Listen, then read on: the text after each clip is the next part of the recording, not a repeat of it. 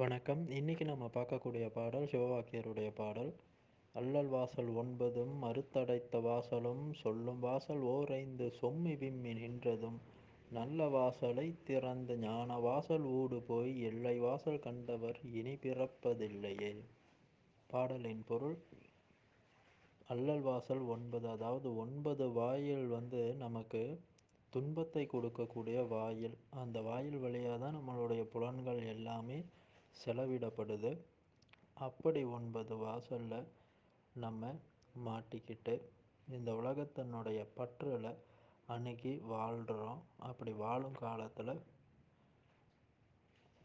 அதை மறுத்த அடைச்சி இருக்கக்கூடிய வாசல் வந்து எதுன்னு பார்த்தா சொல்கிற அந்த ஒரு அஞ்சு வாசல் அதாவது பஞ்சபூதத்தையும் இணைக்கக்கூடிய பஞ்ச புலன்கள் இந்த பஞ்ச புலன்களையும் இணைக்கக்கூடிய முக்கியமான அஞ்சு வாசலுங்க. அந்த அஞ்சு வாசல்லையும் வந்து அதில் சொம்மி விம்மி நின்றது என்னதுன்னு பார்த்தா நம்மளுடைய மூச்சு அந்த அஞ்சு வாசல் வழியாக தான் செலவிடப்படுது.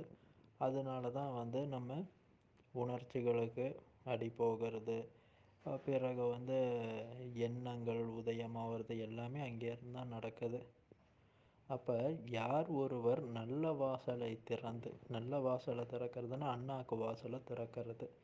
அந்த வாசலை திறந்து அங்கிருந்து ஞான வாசல் ஊடு போய் அங்கேருந்து ஞான வாசல் ஊடு போகிறதுக்கு சில காலம் பிடிக்கும். அங்கேருந்து நம்ம ஞான வாசலை கண்டு அந்த ஞான வாசல் வழியாக ஊடு போனோம்னு சொன்னால் எல்லை வாசல் கண்டவர் இனி பிறப்பதில்லையே.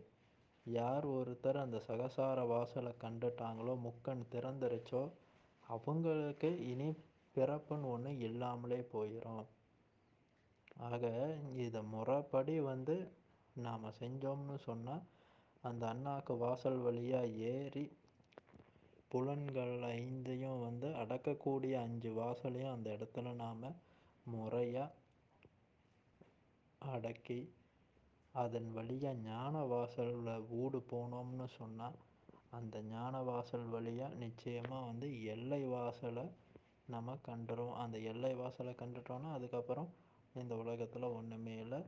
நம்ம இனி பிறவிக்கும் அடிப்பட வேண்டிய அவசியம் இல்லை. பிறவா வரும் நிலையை எய்துட்டு பிறவியிலேருந்து வந்து விடுபட்டு கர்மான்னு சொல்லக்கூடிய ஒரு விஷயமே நம்மளை சுற்றி சூழாமல் முழு ஞானியாக இந்த பூமியிலேருந்து நாம் விடுபடுவோம்.